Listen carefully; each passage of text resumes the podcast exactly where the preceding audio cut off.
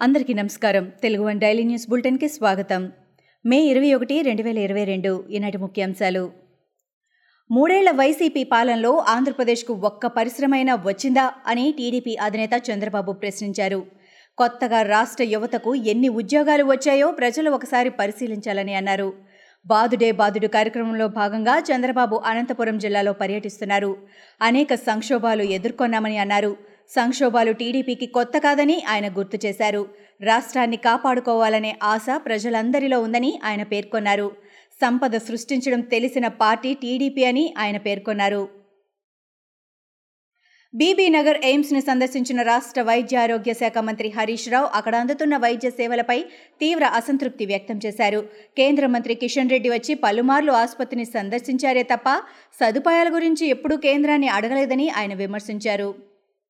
తెలంగాణలో పోలీసు ఉద్యోగ నియామకాల్లో అభ్యర్థుల వయో పరిమితిని మరో రెండు సంవత్సరాలు పొడిగిస్తూ సీఎం కేసీఆర్ నిర్ణయం తీసుకున్నారు. రాష్ట్రంలో తొంభై ఐదు శాతం స్థానికత ఆధారంగా నియామకాలు చేపట్టాలని రాష్ట్ర ప్రభుత్వం నిర్ణయం తీసుకున్న విషయం తెలిసిందే. తాజాగా పోలీస్ నియామక మండలి చేపట్టిన ఉద్యోగ నియామకాల ప్రక్రియలో ఈ విధానాన్ని మొదటిసారిగా అమలు చేస్తున్నారు. దిశ కేసులో నిందితుల ఎన్కౌంటర్ బూటకమని జస్టిస్ విఎస్ సిర్పూర్కర్ కమిషన్ తేల్చింది. ఈ మేరకు మూడు వందల ఎనభై ఏడు పేజీల నివేదికను సుప్రీంకోర్టుకు సమర్పించింది. ఈ వ్యవహారంలో పోలీసులపై హత్యా నేరం కింద విచారణ జరపాలని కమిషన్ అభిప్రాయపడింది. నిందితులు ఎదుర్కాల్పుల్లో మరణించారన్న పోలీసుల వాదన నమ్మశక్యంగా లేదంటూ అత్యున్నత న్యాయస్థానానికి సమర్పించిన నివేదికలో జస్టిస్ విఎస్ సిర్పూర్కర్ కమిషన్ పేర్కొంది. వచ్చే ఎన్నికల్లో తెలంగాణలోనూ పోటీ చేయనున్నట్లు జనసేన అధినేత పవన్ కళ్యాణ్ స్పష్టం చేశారు. తెలంగాణలో మూడో వంతు స్థానాల్లో పోటీ చేస్తామని చెప్పారు. ఉమ్మడి నల్గొండ జిల్లాలో పవన్ కళ్యాణ్ పర్యటిస్తున్నారు. జనసేనాని రాకతో అభిమానులు కార్యకర్తలు భారీగా తల్లివచ్చి ఘనస్వాగతం పలికారు. పర్యటనలో భాగంగా వలిగొండ మండలం గోకారం గ్రామానికి చెందిన జనసేన కార్యకర్త కొంగరి సైదులు కుటుంబాన్ని ఆయన పరామర్శించారు. మూడు దశాబ్దాల కిందటి కేసులో మాజీ క్రికెటర్ కాంగ్రెస్ పార్టీ నాయకుడు నవజోత్ సింగ్ సిద్ధుకు ఏడాది జైలు శిక్ష విధిస్తూ సుప్రీంకోర్టు నిన్న తీర్పు వెలువరించిన విషయం విదితమే.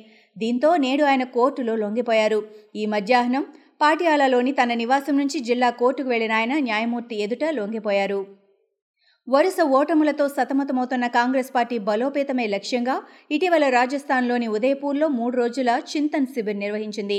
ఈ కార్యక్రమంపై తాజాగా ప్రముఖ ఎన్నికల వ్యూహకర్త ప్రశాంత్ కిషోర్ స్పందించారు. అదో విఫల ప్రయత్నమని పేర్కొన్నారు. అంతేగాక గుజరాత్ హిమాచల్ ప్రదేశ్లోనూ ఆ పార్టీకి ఓటమి తప్పేలా లేదని అంచనా వేశారు.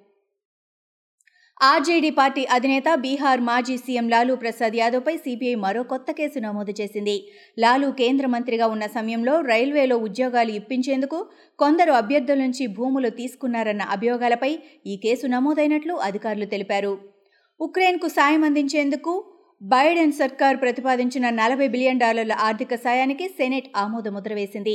ఈ ప్రతిపాదనలకు సంబంధించిన బిల్లును ఎనభై ఆరు పదకొండు ఓట్లతో పాస్ చేసింది. ఈ బిల్లు ప్రకారం సైనిక మానవీయ సాయం అమెరికా నుంచి ఉక్రెయిన్కు అందనుంది. ఆఫ్ఘాన్ హస్తగతం చేసుకున్న తర్వాత అక్కడి ప్రజలపై తాలిబాన్ల ఆంక్షలు కొనసాగుతున్న సంగతి తెలిసిందే.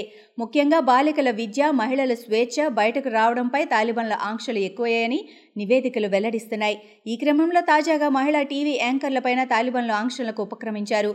వార్తల ప్రసార సమయంలో మహిళా టీవీ యాంకర్లు తమ ముఖాలు కనిపించకుండా కప్పుకోవాలని హుకుం జారీ చేసినట్లు స్థానిక మీడియా వెల్లడించింది.